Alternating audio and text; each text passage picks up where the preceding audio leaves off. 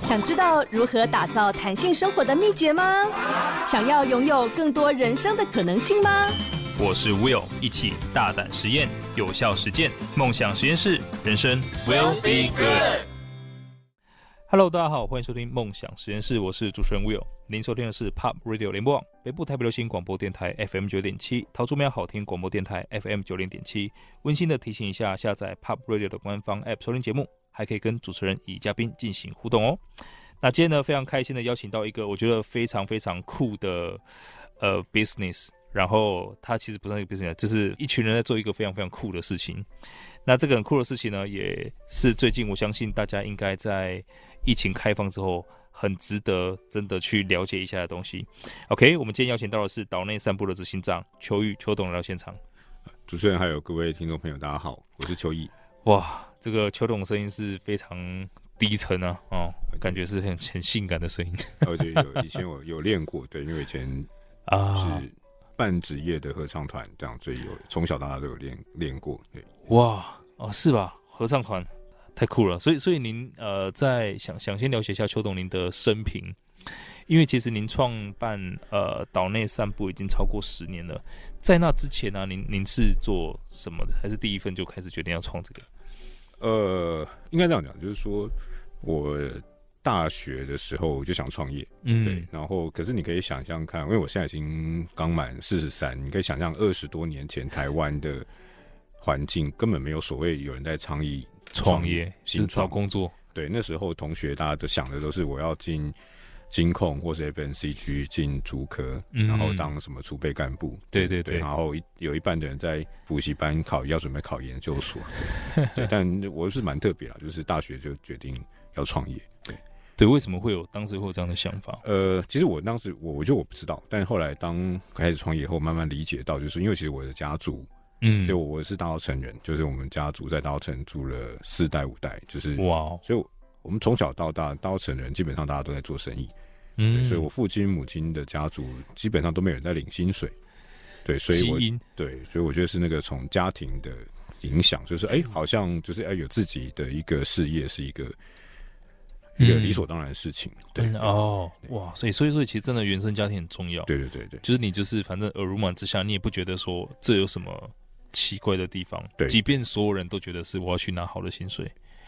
对对，就觉得好像这个事情就是人生要做的事啊，对，对，对，哇，哎，这样子，您当时是商学院毕业的，对对，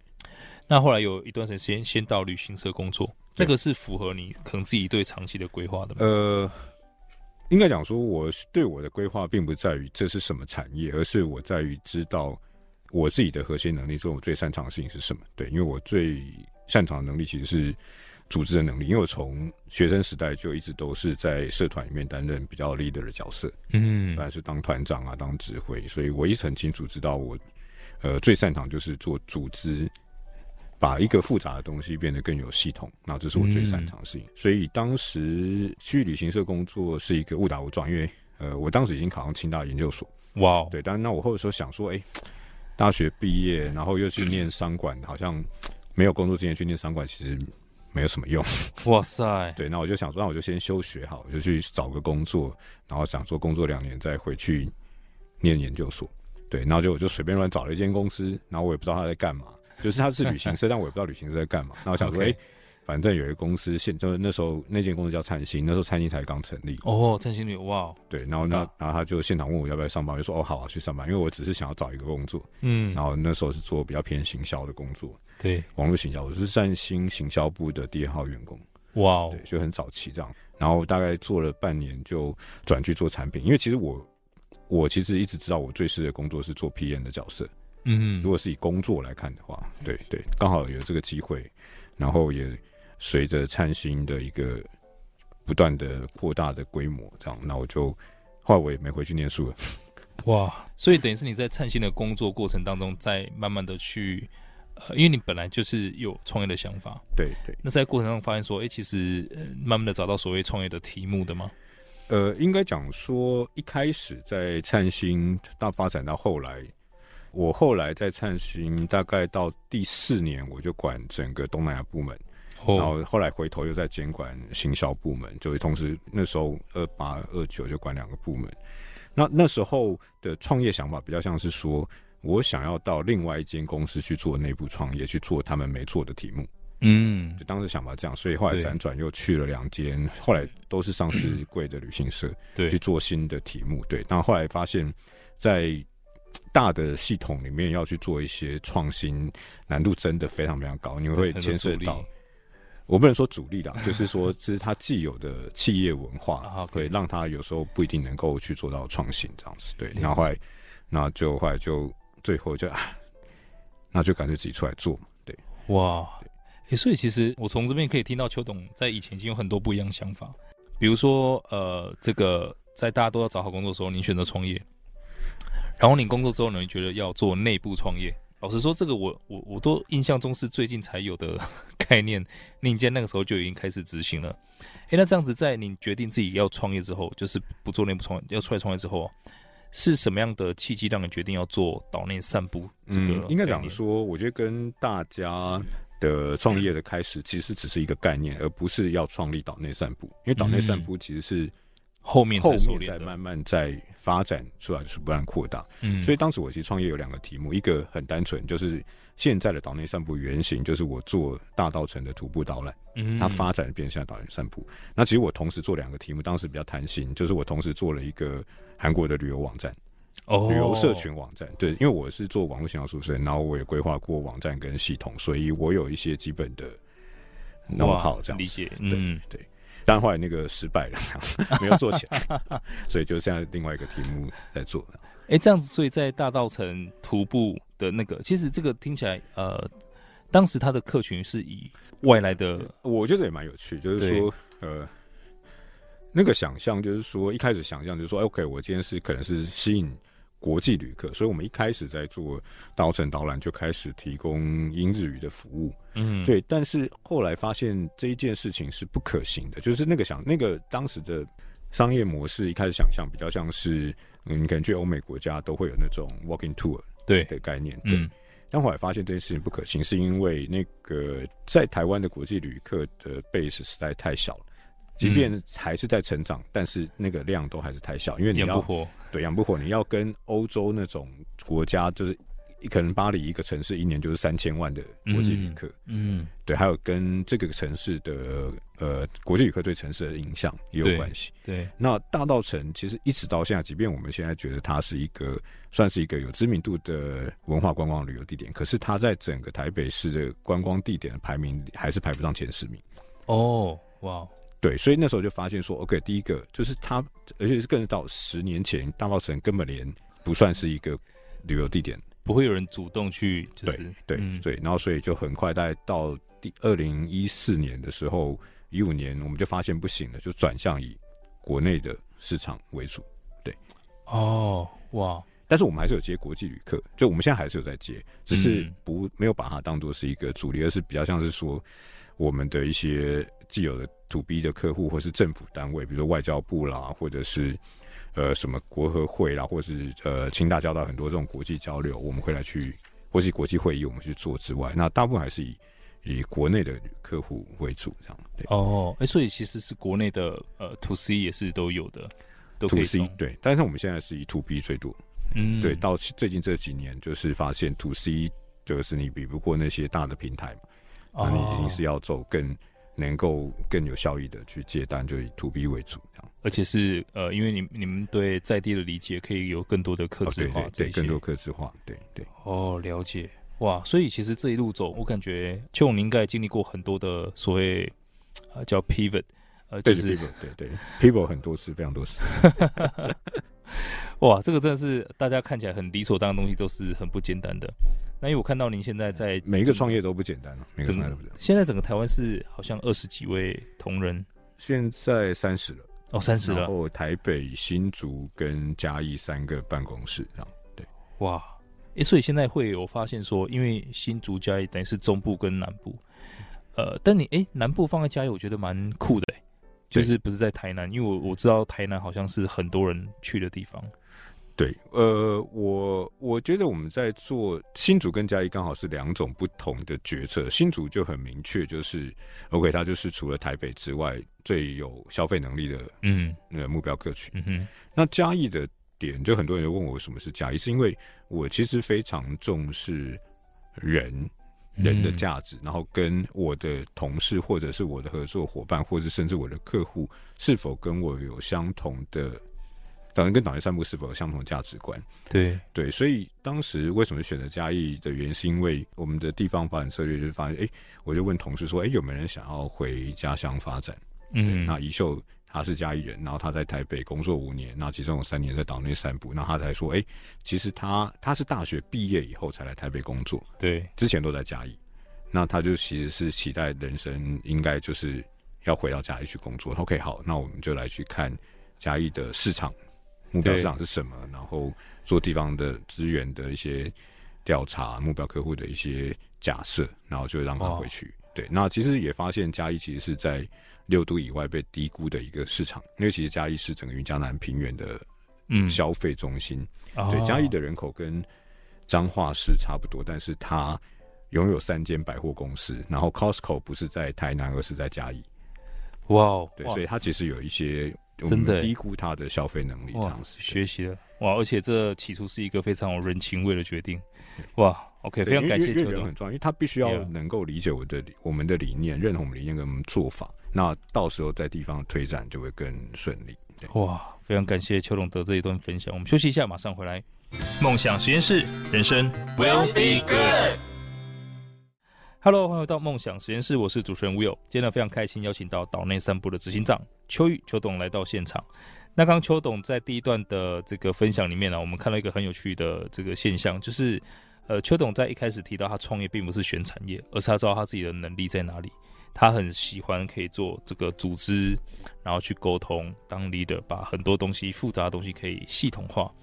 那也后面呢，我们看到他在决定把点设在嘉义的时候，起初也是一个非常以人为本的决定，就是有认同自己组织价值观的伙伴，然后待一起过了，而且回到那边，呃，真的也开始去发现很多其实本来大家不知道的事情，比如说它是一个云嘉南的消费中心啊，它的人口数跟彰化是一样的啊，那甚至诶做出可能跟 Costco 一模一样的 决定。啊，这是非常非常这个明智的，所以其实，在岛内散步，连 IKEA 也去，IKEA，啊，所以这个都是世界级的决定。哎、欸，所以这个邱董，您在岛内散步，呃，一开始虽然说很多不一样的这个 pivot 就是转折啊等等的哈，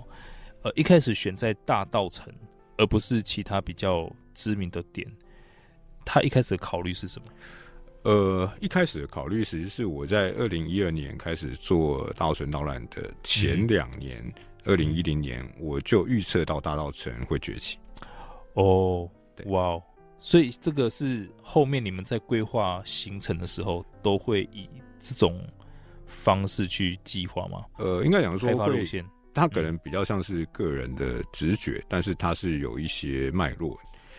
那那慢慢去累积成我们去做对每一个地区要发展的一些价值判断，这样就比如说哦，我们研究发现哦，嘉义是一个云嘉南消费中心，那它至少有在地的一个基本的消费者客群在，那只是如何去满足它的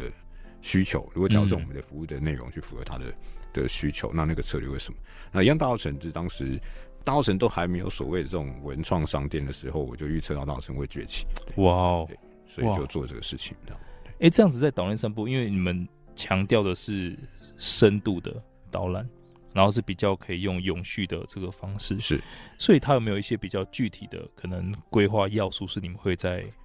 开发的时候有考虑进来的？好，我我我我先回到就是威尔你所说的永续，就因为我们对于永续的定义有两个大的项目，嗯、一个是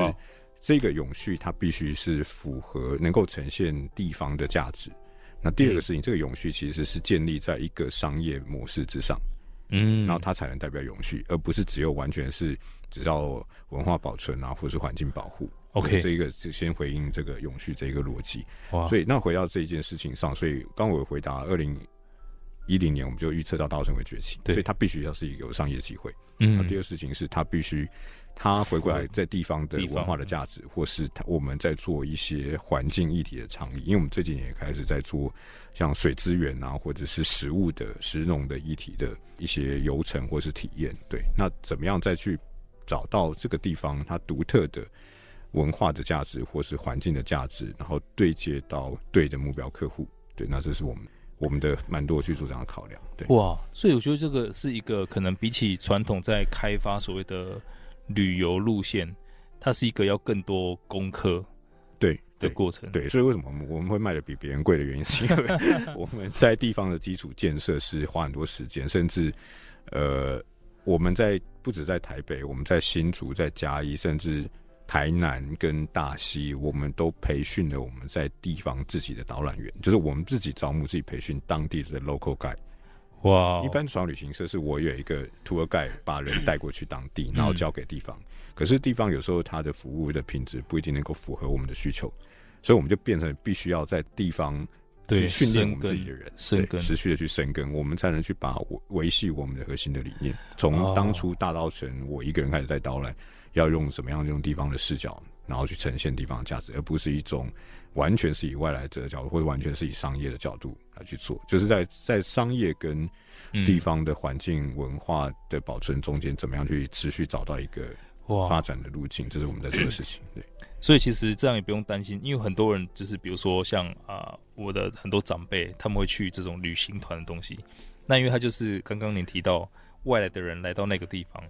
然后他就会去那些可能。呃，关起门来 卖卖东西的那种地方，对，对这个就是我觉得呃，可能很多人体验很不好的地方。对，对对，我相信这也是呃，在岛内散步里面，我们希望真的是有在地的人啊、呃，可能是甚至有文化情感的人，可以看到一些不一样的风景。对对。对可是因为我们也知道说，像您的每一个路线开发要做很多很多功课，那这个过程当中啊，你要符合所谓的地方创生、商业发展，他有没有碰到过哪些可能您比较印象深刻的困难？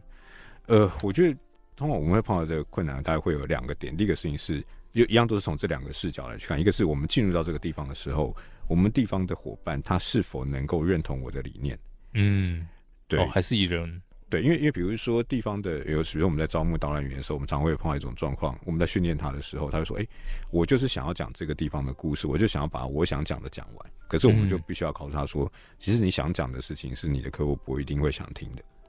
那你就会影响到客户的体验的品质。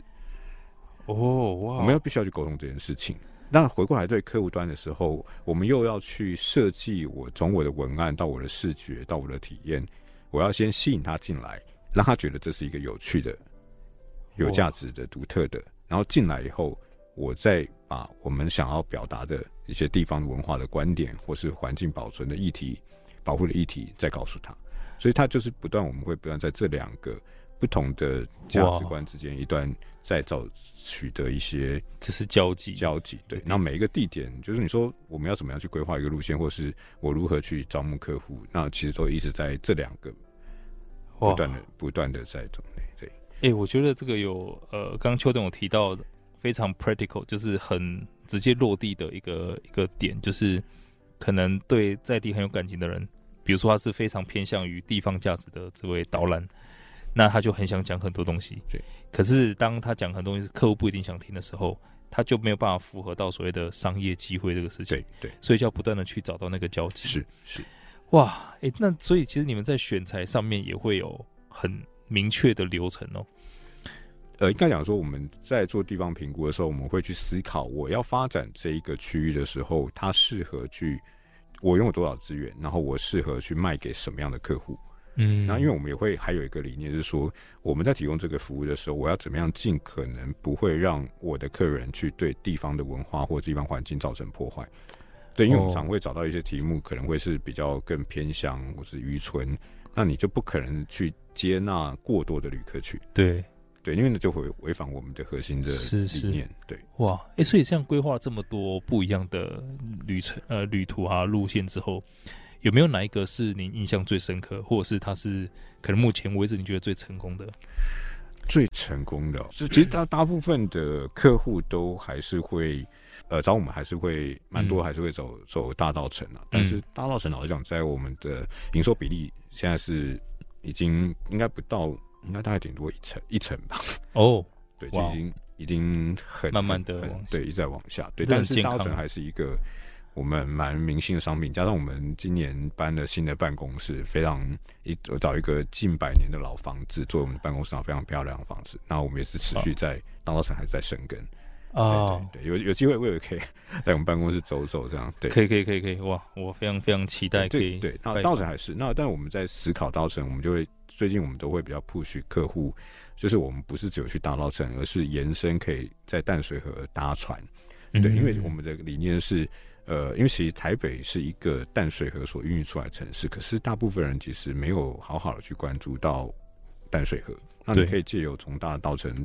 的导览以后，哎、欸，我们搭船搭一趟船到了淡水，去感受呃淡水河的存在。我不一定要讲很深入关于这种水资源的议题，但是你至少去搭那个船，去感受到河川，感受到这个从河面上去看河岸，然后去感受到这个城市。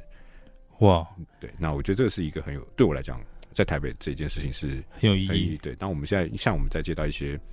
国际旅客或者企业客户的话，我们都会，如果他有预算或是时间，我们都会尽可能去 push 他，可以往，呃，怎么样去更把这些想法传达出去的一些做法。对耶，其实刚刚邱董您提到一个很重要的点，就是呃，淡水河孕育了台北这个地方，可是好像现在在台北生活人对淡水河本身没有什么太多的情感，比较少一些，真的。所以我觉得可能好像呃，这个岛内散步对我而言很大的意义是重新把那个。人跟地方的感情可以连接回来。对，其实威尔你讲的就是，其实那个才是岛内散步我们真正最核心想要达成的。哇哇，真的是很以人为本的一个企业，就是跟邱龙本人一模一样。谢谢哇，好好感动啊！所以呃，我在官网上面，其实如果大家有机会可以去看一下官网的话，真的在整个您刚提到它呃版面的设计。还有我很喜欢您每一个同仁的照片都在上面，然后都非常有活力，然后看到觉得说哦，其实很感动，你会觉得说，哎，这个人不管讲什么，你都会很想听，然后呃，相信这个人是对那个地方做过功课的。那如果这个人可以称我的导览员的话，我会非常非常开心的听他讲。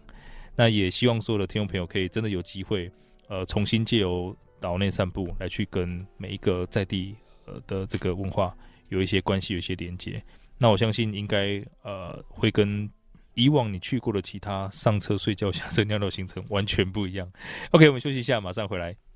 梦想实验室，人生 will be good。Hello，欢迎回到梦想实验室，我是主持人 Will。今天非常开心的邀请到岛内散步的执行长邱玉邱董来到现场。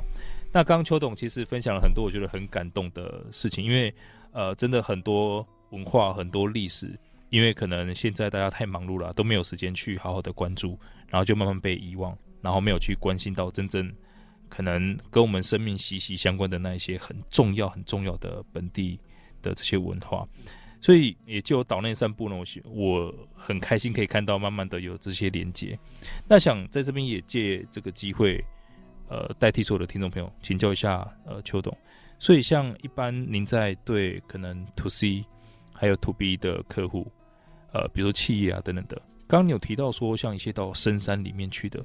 你们是怎么样去设计这些路线的？To C To B 会有什么不一样吗？好，因为我其实我这几年我不太走到现场。Oh, OK，对，对，你知道有时候老板走到现场的时候，哈、嗯，同事就会 压，就会有压力，然后或是故意想要表现出 不是平常的样子。对，OK，对，然后所以我不太去现场。那我现在比较常处理的，帮同事处理的，而是在于产品开发的策略。所以，我们每一个，嗯、就像我前面一轮有提到，就是说。我我今天有开发这个路线的时候，我不只是在思考 To C，而是我这个 To C 怎么样转化成 To B，就是把这两个的需求，我在做同一个路线的开发的时候，一起去思考，我可以做到什么样的的产品出来。哦、哇，对，那个是我在处理的事情。那到再下一个阶段才会是到 To C 的体验会是什么，To B 的体验会是什么？哦，哎、欸，所以说您在做这个处理的时候啊，它。两个的差异会是在哪里？呃，比如说 To C，它可能的目的通常都会是 To C 的客户来，他可能是周末的一个休闲活动。嗯，可是我们的 To B 的客户的他的目的是，呃，企业 ESG，我要做员工的照顾，甚至我可能有一些企业是做一些 ESG 的专案。对，因为我们现在其实蛮多的服务也不是只有做游程的，那员工照顾他可能就会有是呃像 team building 的活动，team building，嗯，对，像我们有一个呃科技公司一千人的 team building 在新竹的南寮举办，就一一千人，一千同时一千人，对，哇，所以一千人。哎、欸，这个这个其实对于路线的设计蛮有难度的。对，那但对但是，比如说我们在想一千人的客户找我们的时候，我们就会去思考，就是说，哎、欸，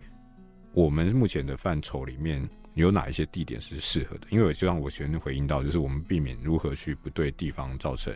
呃对啊影响。对，那那看哦，这个难聊，那对客户也可以接受。那我们难聊的地方的合作的伙伴跟我们南新竹的导览员，大家也有。一些相关的经验或者能力去做这件事情，那我们就去去去做这样子。对，所以我们在后面的策略的，对我们来讲比较重要的，反而不是那个服务如何设计，而是那个策略是什么。哦、嗯，对对对，了解。因为因为其实从我们的经验，最近这几年经验是，那个服务的设计其实是一个很简单的事情。嗯哼。对，反正我今天我先策略对了，那今天客人来，或是我今天 to C 的场次要设计什么，我都可以找到。除了我们自己的同事有能力之外，我都可以找到对应可以去支援的外部的人力。嗯哼，那他就可以把这个这一个产品做出来，这样子。但就是前提是在对的策略上面。对对的策略，因为策略对你策略不对的时候，你这个产品开发就会效益就会降低啊。所以其实我发现您刚在提到过程当中，这种伙伴互相的 support 是非常非常重要的。是是。那这样，你们在一开始就是那个选材的过程当中，您刚提到，呃，要认同你的价值观，您的流程大概是长什么样子的？呃，我们我们分几个招募，一个是比如说岛内散步的内部的同事，另外一个是呃我们的招募的导览员。那第一个事情是，当然一个最基本的就是说，我们一些薪资条件那我们都一定是要比呃相类似的产业的竞争者来的普遍来的好一些，这样子。对，比如说。呃，可能现在旅行社的薪资可能都还在三万、三万五，可是我们大概起薪都到三万五、三万八以上，甚至到四万以上来去给相对比较好一点的条件，这是一个基本。那.但是这是基本以后，但是我们在所有的征才的资讯里面，嗯，我们不是去谈薪资条件，而是我去谈我的理念是什么，跟我未来我要做什么事情。嗯，我要发展我的方向是什么？然后吸引跟我们有相同理念、跟一起想要朝着这个方向前进的伙伴加入。嗯、对，因为我我谈的是我的核心价值跟我的方向。那如果你的核心价值跟你想走的方向是跟我一致的，那这个团队的速度就会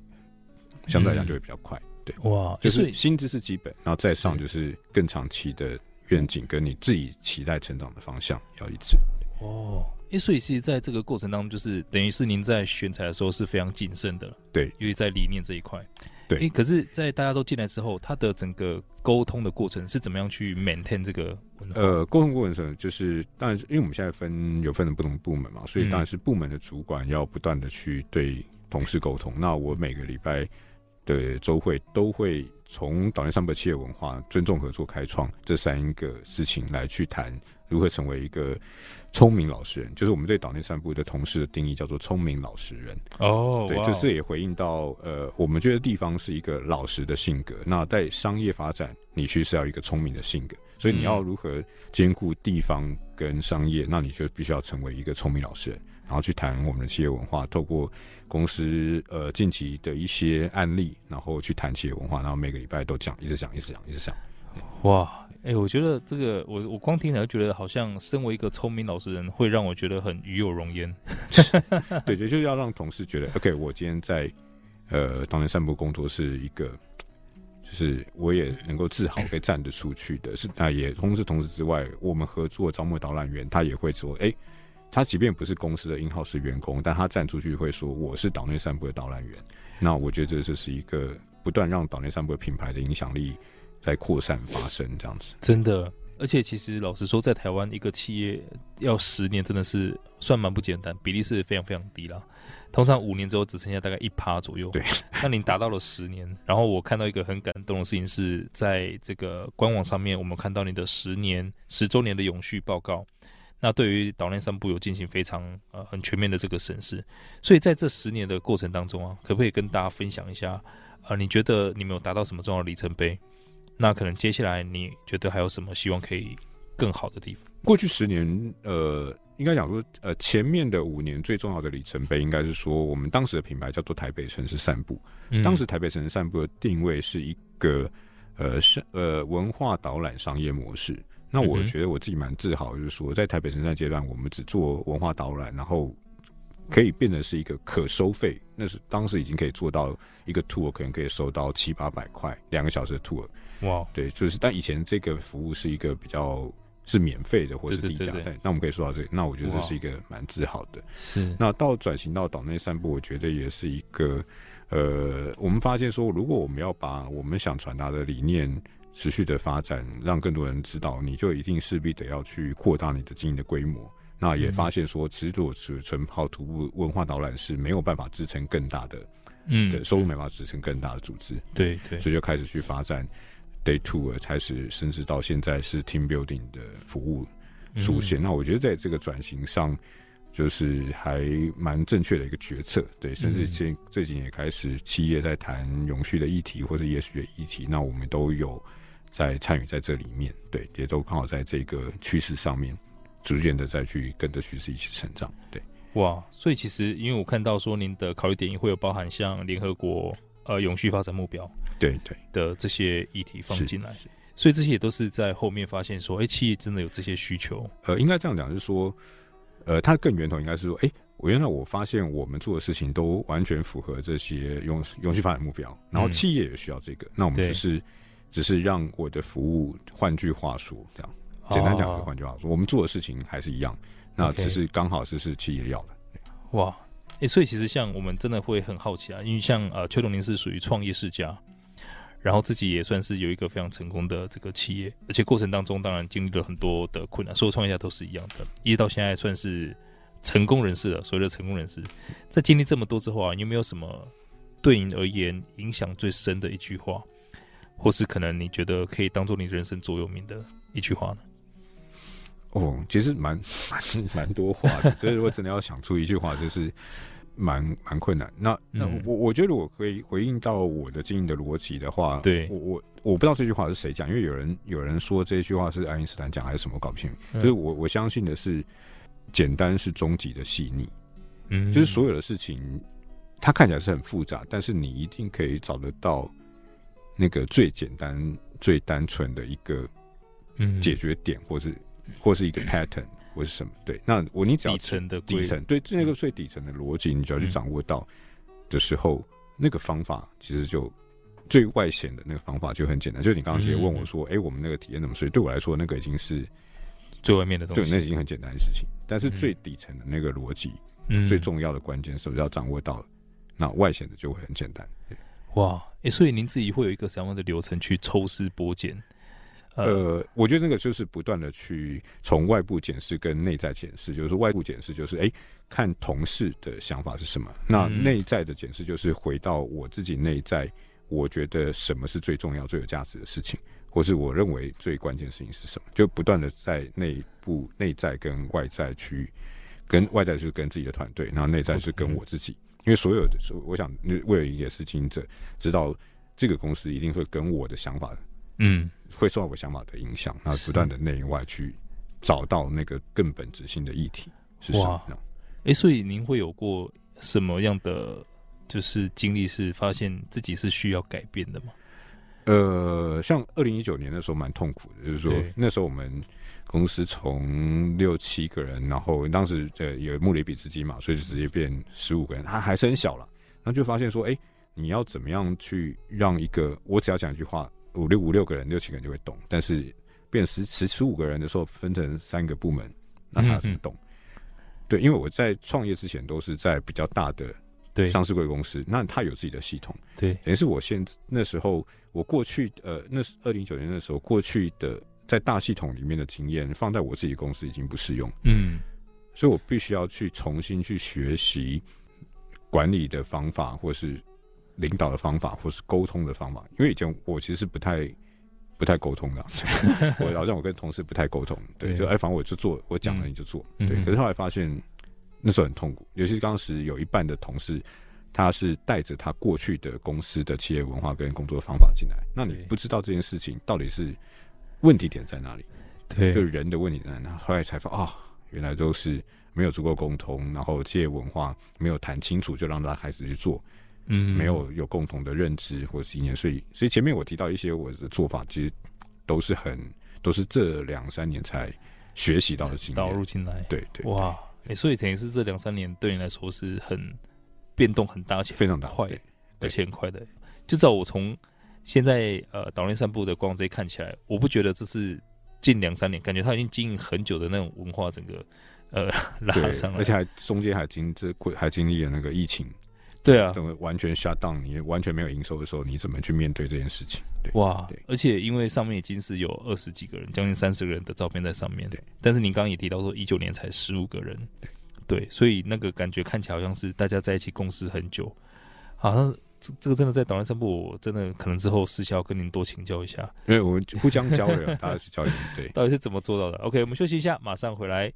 梦想实验室，人生 will be good。